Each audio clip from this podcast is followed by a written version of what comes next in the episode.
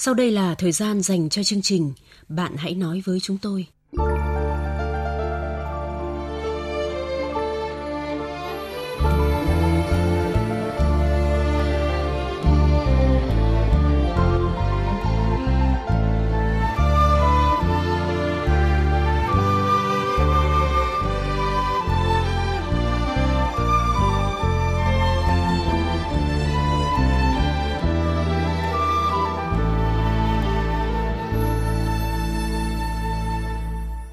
Biên tập viên Thanh Huyền và anh Tuấn xin chào các bạn.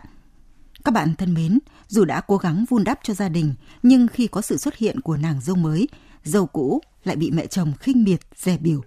Phải làm gì trong hoàn cảnh này là điều cô gái đang băn khoăn và mong nhận được lời khuyên trong buổi tối ngày hôm nay. Nhưng trước hết, như thường lệ là tiết mục Điều muốn nói. À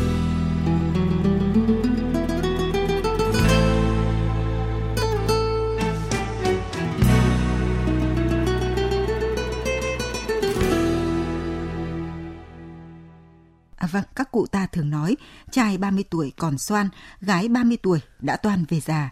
Thế nhưng hiện nay, không ít người con gái 30 tuổi vẫn chưa lập gia đình. Trong bức thư gửi cô con gái nhân dịp sinh nhật lần thứ 30, ông bố đã có vài điều muốn nói với con gái về việc chọn bạn đời. Con gái yêu quý, hôm nay là sinh nhật lần thứ 30 của con. Thời gian trôi thật nhanh, chỉ nháy mắt, cô con gái bé nhỏ đã thành một cô gái xinh đẹp, giỏi giang. Nhiều bạn bè của con đã con bế, con bồng rồi đấy nhé. Chính vì vậy, trong mọi mối quan hệ, con hãy chững chạc lên, gái yêu nhé.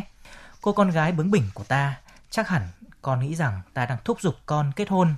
Không phải như vậy đâu. Bố biết những ngày Tết vừa qua, con gặp rất nhiều áp lực khi đi đâu cũng bị nhắc nhở chuyện chống lầy. Nhìn mặt con, nhìn cách cười gượng gạo của con là ta hiểu con đang nghĩ gì. Thế nhưng đừng có lo lắng. Bố không bao giờ tạo áp lực cho con trong việc chọn bạn đời cho mình đâu bởi trong cuộc sống có biết bao cô gái chỉ vì chọn nhầm người mà phải dừng bước và gánh hậu quả đáng tiếc chỉ vì chọn sai chồng rồi có đúng không? Con gái ơi, dù năm nay con bao nhiêu tuổi thì con vẫn là cô gái nhỏ trong lòng của bố. Ta biết rằng dù trông con có mạnh mẽ đến thế nào thì trong trái tim vẫn là một cô gái nhỏ, khao khát được yêu thương. Đã có lần bố thấy chỉ vì chờ đợi một người phù hợp quá lâu, con đã bối rối, lưỡng lự trước một chàng trai. Khi đó bố đã đọc được suy nghĩ của con, hay là cứ nhắm mắt chọn tấm chồng cho đủ đôi, đủ cặp để bố mẹ bớt lo lắng khi chứa trái bom nổ chậm trong nhà. Nhưng con gái à, dù năm nay đã 30 tuổi, nhưng con cũng không thể lấy chồng vì tuổi của mình. Và cũng đừng quan tâm đến những lời bàn tán của người ngoài con nhé. Bố mẹ đã làm việc chăm chỉ để nuôi nấng con trong 30 năm qua, thực sự không hề mong muốn con tìm ai đó một cách bừa bãi. Bố muốn con hiểu một điều rằng, đời người là quá dài, gặp nhầm người còn đáng sợ hơn việc sống độc thân, con ạ. À. Thà rằng con không kết hôn còn hơn là có một cuộc hôn nhân chắp vá, gượng gạo để rồi cuộc sống của con vùi lấp trong đau buồn khổ cực. Có thể đời người có chút cô đơn, không ai cùng con đi xem bộ phim mới nhất, không ai giúp con sách hành lý nặng nhọc, nhưng không có lý do nào trong số này là lý do để con mù quáng với hôn nhân. Còn có biết không, thực phẩm đóng hộp được phát minh vào năm 1810, nhưng cái mở nắp được phát minh vào năm 1858. Thật kỳ lạ phải không? Tuy là như vậy, đôi khi những điều quan trọng sẽ đến muộn dù là trong tình yêu hay cuộc sống. Mặc dù chờ đợi rất dài, nhưng rồi con sẽ không phải thất vọng đâu. Những ngày khó khăn sẽ qua đi và người đàn ông định mệnh sẽ băng qua biển người rộng lớn tìm đến với con. Sau khi gặp người con yêu và người yêu con, con sẽ hiểu rằng con thực sự có thể dũng cảm lái xe đi đến tận cùng của trái đất, miễn cậu ta là điểm cuối. Trong đêm dài, cậu ta có thể trò chuyện với con. Con không phải sợ hãi khi đối mặt với một người cả đời, vì người ấy còn sẵn sàng đánh cuộc. Sau đó, con sẽ đưa cậu ta đến và xuất hiện trước mặt bố, ngẩng cao đầu như thể đã chiến thắng cả thế giới, chỉ vào anh ta và tuyên bố, con đã tìm được người con cần. Anh ấy là duy nhất. Ngày đó, cuối cùng thì bố cũng có thể vui vẻ đặt tay con vào tay một người đàn ông khác. Mặc dù bố không biết ngày đó sẽ đến vào lúc nào, nhưng sẽ cùng con chờ đợi. Con gái yêu, bố thà để con không lấy chồng, còn hơn là có một cuộc hôn nhân mù quáng con ạ. Chúc con một năm mới thật vui vẻ, tuổi mới thật thành công và một hành trình mới thật là hạnh phúc. Yêu con.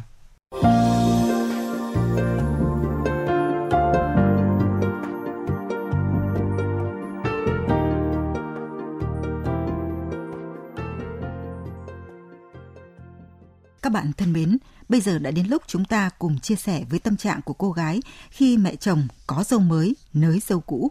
Biên tập viên chương trình sẽ tóm lược lại nội dung để các bạn cùng nhớ về câu chuyện của cô.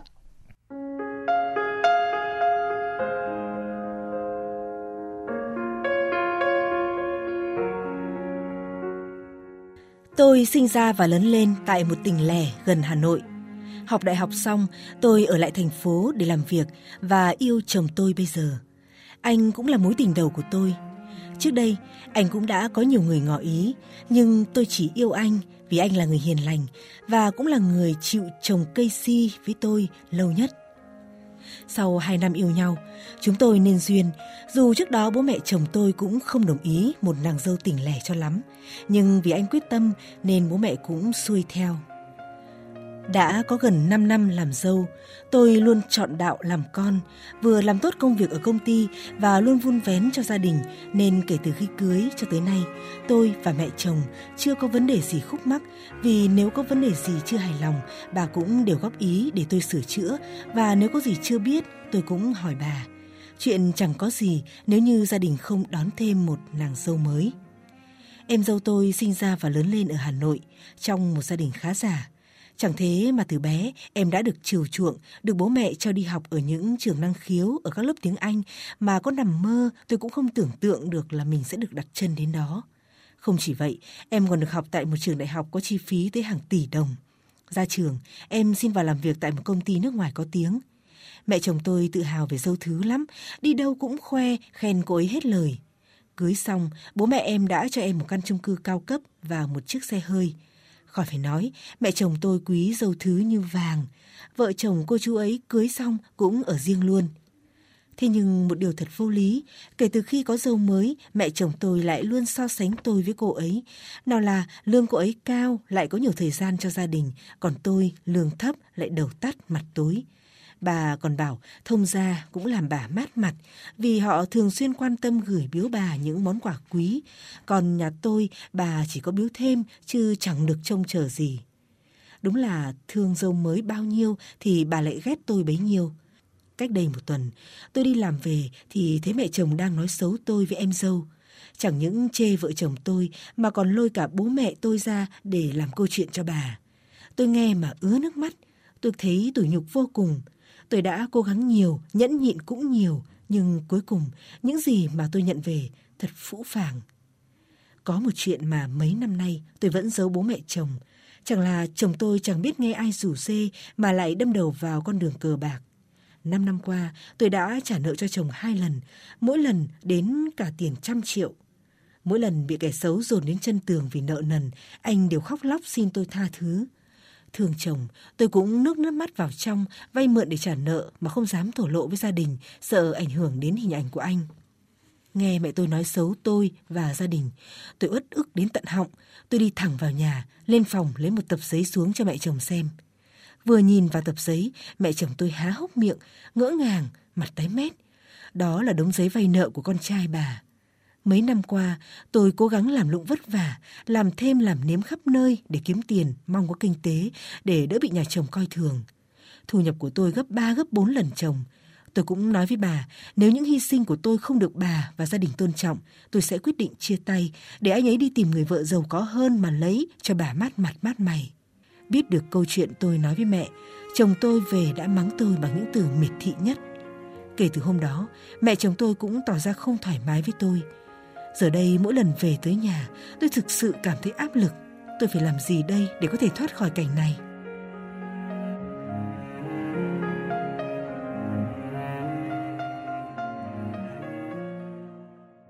Các bạn thân mến, dù đã cố gắng làm hết trách nhiệm của một nàng dâu, thế nhưng vừa mới đón con dâu mới về, nàng dâu cả đã bị mẹ chồng so sánh rồi thì chê bôi, khiến cho cô ấy cảm thấy ờ, thật là chạnh lòng. Chúng ta sẽ cùng nghe những lời khuyên của thính giả dành cho nhân vật. Đầu tiên là chia sẻ của thính giả Trương Quốc Ngôn ở Hà Tĩnh và anh Trung Hiếu ở Đắk Lắk. Nam như có câu đi trong ghé ghét thì ra, bà giá ghét thì vào. Theo tôi, cô không để đến việc em dâu giàu nghèo, không quan tâm việc mẹ chồng khiến về em dâu. À, đồng hành đi, luôn ý đó.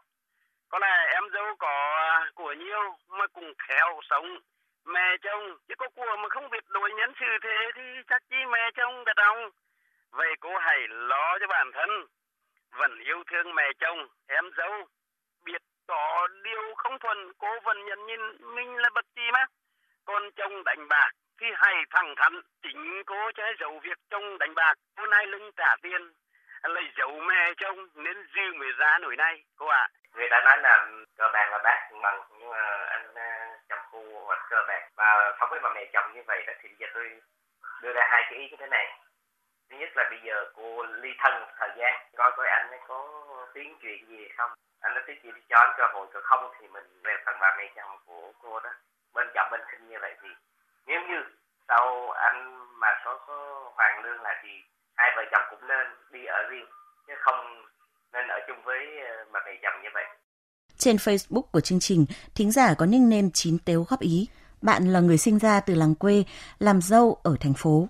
Có những người đã chê bai dâu quê, dù nàng dâu đó có hết lòng với gia đình bên chồng. Thế nhưng suy đi tính lại, người quyết định vẫn là chồng của bạn. Nếu anh ấy trân trọng vợ, dám đứng ra đấu tranh bảo vệ vợ, thì sẽ không bao giờ xảy ra tình trạng nhà chồng chê bai người vợ quê của anh ta. Chính vì vậy, nếu cảm thấy quá áp lực, hãy chia tay người chồng vô tích sự và cả gia đình chồng chẳng ra gì đó đi. Tiếp đến là lời khuyên của bác Chu Việt Đáp ở Thái Bình và bác Đào Huy Sửu ở Tuyên Quang. Chuyện nhà em dâu có điều kiện như vậy thì cũng là mừng cho thím ấy thôi. Nhưng cái đoạn mẹ chồng mà cứ hay so sánh gia cảnh của hai chị em vậy thì nghe nó cũng bực cái lỗ tai thật. Coi thường bố mẹ à đẻ mình ước lắm. Thì cũng có thể là bà mẹ chồng không khéo, mà lại là cái chuyện cháu vô tình nghe được. Lẽ ra cái chuyện chồng nợ nần cờ bạc nhiều vậy thì cháu phải nói ngay với bố mẹ anh ấy để họ biết mình lại cứ âm thầm chịu đựng, lo trả nợ mấy năm trời như vậy. Chẳng ai biết đấy là đâu. Và chứng tật của chồng không được ngăn chặn. Có khi lại càng lún sâu vì không có người can ngăn. Thôi, bây giờ cháu đã nói ra như vậy được. Mẹ chồng cũng đã hiểu phần nào, thì cũng giải tỏa cho mình được một ít rồi. Để chắc dần rồi bà cũng sẽ hiểu ra thôi, và các mối quan hệ trong gia đình sẽ dần ấm trở lại. Cháu chủ động nói chuyện với mẹ chồng, với chồng có thể mời thêm cả em chồng cùng dự. Trong cuộc gặp này, cháu nói rõ sự bức xúc của mình và sự so sánh của bà với hai người con dâu làm xúc phạm tới danh dự của con dâu, mặc dầu cháu ăn ở đạo đức với gia đình nhà chồng. Vậy muốn duy trì cuộc hôn nhân này, cháu đề nghị mẹ chồng cần ăn ở công bằng, sống có tình, có nghĩa với con dâu. Nếu bà ấy và chồng cháu ăn năn hối lỗi thì cháu cho qua. Còn nếu chứng nào tật ấy thì cháu phải ly hôn. Thính giả Tuyết trang Trắng bày tỏ, tốt nhất bạn hãy ra ở riêng vì khi tiếp xúc thường xuyên sẽ có những mâu thuẫn không đáng có.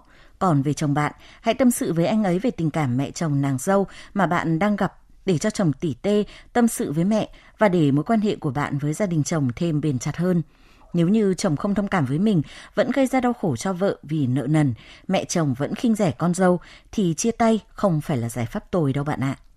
Hãy dừng lại nếu chồng vẫn không dừng thói chơi cờ bạc là ý kiến của thính giả Hoàng Thị Nhuệ ở Hải Phòng. Đã khổ quá mấy chồng lại khổ mẹ chồng không thể sống được.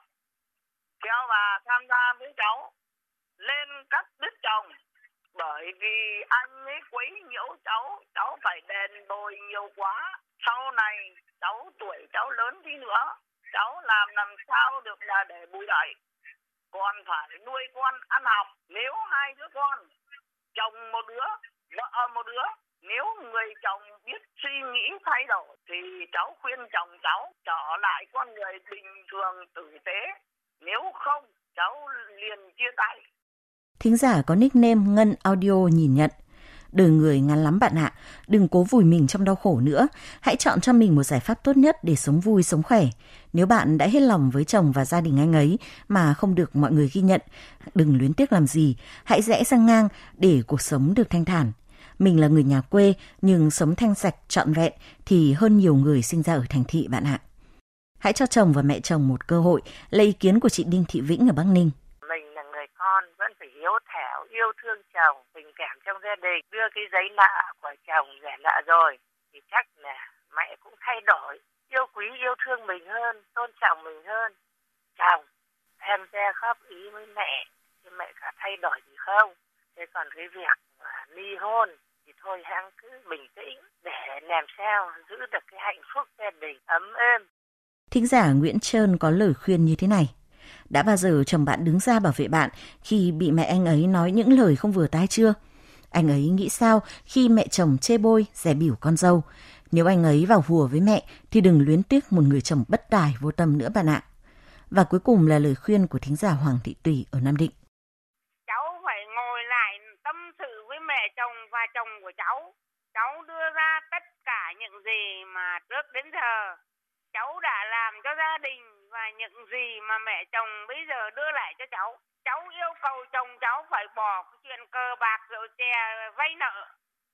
Nếu như chồng cháu thay đổi và hứa sẽ xây dựng hạnh phúc với cháu, thì cháu xin mẹ chồng tách ra ăn ở riêng, để chồng cháu một là tự chủ à, về công việc gia đình và kinh tế để cùng với vợ hai nữa là để mẹ chồng và trợ cháu đỡ va chạm. Một thời gian mà mẹ chồng đỡ áp lực đỡ coi thường cháu và chồng cháu có sửa đổi tính nét và cho chăm chú làm ăn thì cháu nên tiếp tục xây dựng tổ ấm gia đình. Nếu như không được cải thiện gì cả thì cháu nên chia tay để áp lực của cháu đời của cháu còn dài lắm mà nếu chồng như vậy mẹ như vậy thì cháu không thể sống nổi theo bà cháu phải bình tĩnh tìm mọi cái điều kiện biện pháp giải quyết thế nào đó để cho đời cháu ổn thỏa và gia đình được hạnh phúc là tốt nhất Vâng, chị Thanh Huyền này, vâng. à, kết hôn là một bước ngoặt vô cùng quan trọng đối với mỗi con người, nhất là với người con gái. Chính vì vậy thì à, tôi thấy rằng là cần phải tìm một người thực sự yêu, thực sự hòa hợp thì mới có thể tiến tới hôn nhân, có phải không ạ? À, vâng, đúng là hôn nhân là một bước ngoặt cực kỳ quan trọng của đời người anh Tuấn ạ. Vâng. Và anh cũng thấy đấy, khi yêu thì mọi thứ sẽ khác với việc về ở chung một nhà. Lúc đó rất là nhiều xung đột sẽ xảy ra. Nếu mà chúng ta không có đủ tình yêu với người bạn đời thì sẽ rất dễ dẫn đến chia tay đấy ạ. À, vâng ạ và tôi thì cũng cảm thấy là mối quan hệ gia đình cũng có thể làm cho tình cảm vợ chồng thêm mặn nồng nhưng mà ngược lại thì cũng có những trường hợp chỉ vì khúc mắc giữa mẹ chồng và nàng dâu mà dẫn đến đổ vỡ trong hôn nhân nữa có phải không ạ? À, vâng, nhiều người nói rằng là nếu có tình yêu thì sẽ vượt qua tất cả. Thế nhưng thực tế thì chưa hẳn đã là như vậy. Mối quan hệ mẹ chồng nàng dâu cũng là một trong những thứ gia vị của cuộc sống, khiến tình cảm vợ chồng thêm mặn nồng khăng khít, nhưng mà cũng có thể làm hai bên đứt gánh giữa đường đấy ạ. Vâng, vậy thì hôm nay chị có lời khuyên nào dành cho nhân vật không ạ? Vâng, bạn đã làm tốt nhiệm vụ của một nàng dâu, một người vợ hiền khi hết lòng chăm sóc gia đình chồng và cũng sẵn sàng hy sinh cho chồng khi anh ấy gặp nạn – Đúng là mọi chuyện sẽ thuận buồm xuôi gió khi không có sự xuất hiện của nàng dâu thứ. Thế nhưng mọi chuyện đã không như bạn nghĩ khi mẹ chồng đã nghiêng hẳn về phía bên kia chỉ vì bạn là một nàng dâu không có gốc gác thị thành. Không phải riêng mẹ chồng bạn đâu, mà thực tế cũng có những bà mẹ chồng đã kỳ thị nàng dâu ở ngoại tình. Chẳng thế mà có bao cuộc tình phải dừng lại, người vượt qua sự cấm cản thì lại nhận được sự gậy lạnh từ phía nhà chồng – Thế nhưng trái lại, cũng có không ít nàng dâu là người ở quê nhưng lại được gia đình nhà chồng rất yêu quý, trân trọng. Mỗi cây mỗi hoa, mỗi nhà mỗi cảnh, mỗi người lại có cách nhìn nhận vấn đề khác nhau, không ai giống ai. Thế nhưng đúng là ở trong hoàn cảnh nhất bên trọng, nhất bên khinh như mẹ chồng đang đối xử với bạn, quả thật rất khó chịu. Thế nhưng đừng vì vậy mà nóng nảy bạn ạ, bởi dân gian có câu cả giận mất khôn, khi chúng ta hành động việc gì đó trong lúc nóng giận thì không bao giờ đạt được điều mong muốn. Bởi lời ta chưa nói ra, ta là chủ của nó, nhưng mà lời ta nói ra rồi thì nó là chủ của ta. Biết đâu khi lúc bạn nóng giận, bà và chồng, bạn nói ra những lời không hay thì sự việc sẽ ngày càng trầm trọng hơn.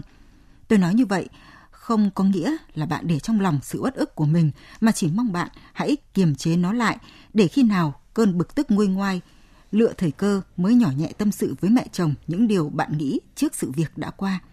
Bạn cũng nên kể với chồng những gì tai nghe mắt thấy và cả việc bà đối xử với bạn như thế nào để chồng hiểu. Cũng có thể anh ấy khéo léo nói điều này với mẹ và kéo gần khoảng cách mẹ chồng nàng dâu lại. Bạn cũng đừng vì những lời bà nói mà chỉnh màng việc làm dâu mà vẫn cứ nên chứng tỏ mình là một nàng dâu hiền như trước, vẫn quan tâm đến bà và gia đình như xưa. Có thể nhân dịp nào đó như là ngày sinh nhật của bà hay là bất cứ lúc nào, hãy mua tặng bà một món quà mà bà thích. Để cuộc sống của vợ chồng bạn thêm khăng khít và quan hệ mẹ chồng nàng dâu không bị ảnh hưởng, tôi nghĩ việc bạn ra ở riêng như suy nghĩ của nhiều thính giả cũng là việc nên làm. Có thể bạn thuê hoặc mua một căn nhà gần với nhà bố mẹ chồng để thuận tiện cho việc qua lại, thăm hỏi cũng là điều tốt. Tuy nhiên tôi cũng muốn bạn lưu ý, việc bạn trả nợ cho chồng những lần anh ấy chơi bời cờ bạc không có gì đáng trách. Thế nhưng bạn cũng không thể lặp đi lặp lại. Hai lần trả nợ là quá nhiều và đừng để một lần nữa xảy ra vì nó ảnh hưởng lớn đến cuộc sống của bạn và gia đình, làm sứt mẻ tình cảm. Nếu anh ấy không chuyển biến thì hãy chia tay, đừng tiếc nuối bạn ạ. Chúc bạn vui vẻ và hạnh phúc. Bạn hãy nói với chúng tôi, người bạn tâm giao nối gần mọi khoảng cách. Bạn hãy nói với chúng tôi, nơi thỏa mãn nỗi khát khao được tâm sự sẻ chia. Chương trình Bạn hãy nói với chúng tôi phát sóng 22 giờ thứ hai, thứ tư, thứ sáu và chủ nhật hàng tuần trên VOV2 Đài Tiếng Nói Việt Nam, tần số FM 96,5 MHz. Các bạn thân mến, phần cuối chương trình là câu chuyện mới để chúng ta cùng suy ngẫm và chia sẻ trong chương trình sau. Biên tập viên chương trình sẽ thể hiện nội dung câu chuyện.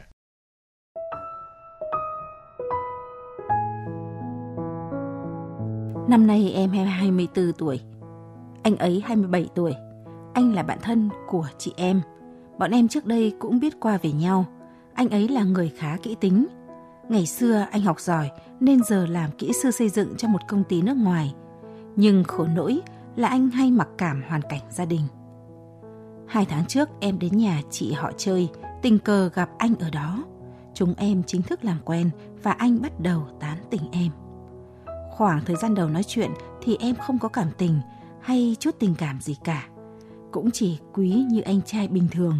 Vì thời gian đó em cũng bận rộn, tập trung ôn thi nên không nghĩ đến việc khác nữa. Anh thường xuyên nhắn tin gọi điện nhưng em cũng không mấy khi trả lời. Sau khi thi xong, bọn em vẫn nhắn tin hỏi han nhau đều đều và cũng đôi ba lần hẹn gặp nhau. Cho mãi đến một thời gian sau tầm 5 tháng nói chuyện tìm hiểu. Nhưng tình cảm chưa có gì tiến triển. Dần dần, anh lại nhãng ra. Những lần hỏi han cũng thưa thớt dần. Nhắn tin hay gọi điện cũng ít đi. Nhưng đúng sự đời chớ trêu, khi anh nhãng ra thì cũng là lúc em lại bắt đầu thấy quý mến và nghĩ đến anh nhiều hơn. Cho đến tận bây giờ khi đã dừng nói chuyện với nhau được nửa tháng thì em vẫn còn suy nghĩ và có cảm giác nhớ anh. Ban đầu khi em nhìn thấy tin nhắn của anh thưa thớt, em chỉ nghĩ chắc do thói quen, có người quan tâm hỏi han nhiều nên giờ thấy trống vắng. Nhưng đến khi dừng lại hẳn thì em vẫn nhớ, em cũng xác định đây là tình cảm thật của mình. Trước đây trong thời gian cả hai còn thường xuyên nói chuyện với nhau thì anh cũng có nhiều lần bày tỏ tình cảm nhưng em đều cố tình lảng tránh. Có lần cả hai đi uống cà phê, anh cũng cầm tay em tỏ tình thì em lại ngại ngùng buông tay ra. Lúc đó em chưa có nhiều tình cảm gì nên cũng ngập ngừng và không rõ thái độ là từ chối hay đồng ý. Phải chăng do trước đây em có phần thờ ơ nên anh cảm thấy tự ái? Chị họ em cũng nói anh là người có lòng tự trọng cao. Năm tháng trời đeo đuổi mà em cứ lạnh nhạt nên anh cảm thấy rất buồn. Nghĩ rằng anh không xứng đáng với em, gia đình em thì khá giả, bố em cũng làm quan chức ở huyện. Còn anh ấy thì gia đình cũng chỉ bình thường, nên có khi vì vậy mà anh nghĩ em kiêu kỳ hay là em chê anh không tương xứng. Nhưng quả thật, em không hề có ý nghĩ như vậy. Nếu xét về trình độ học vấn lẫn sự hiểu biết, em đều thua kém anh. Anh là người tự lập từ nhỏ. Vì gia đình không có điều kiện nên khi học xong, anh cũng tự mình xin được việc với mức lương khá cao. Còn em thì học xong ra trường, bố đã lo cho một công việc nhà nước ổn định, nhưng lương tháng thì chỉ bằng một phần nhỏ của anh. Đúng như người ta nói, theo tình thì tình chạy, mà chạy tình thì tình theo. Giờ em muốn gọi cho anh để nối lại quan hệ nhưng lại cảm thấy rất ngại. Chị họ em bảo nếu thích thì phải chủ động một chút. nhưng em sợ anh không còn thích mình thì sao? Hơn nữa trước đây thì đẩy người ta ra, giờ lại muốn vơ vào thì liệu họ có nghĩ mình là người con gái không đứng đắn? Em thật là khó nghĩ. Một mặt muốn theo đuổi tình yêu, một mặt thì lại cảm thấy ngại ngùng nhiều điều. Nếu bị anh ấy từ chối thì thật là xấu hổ.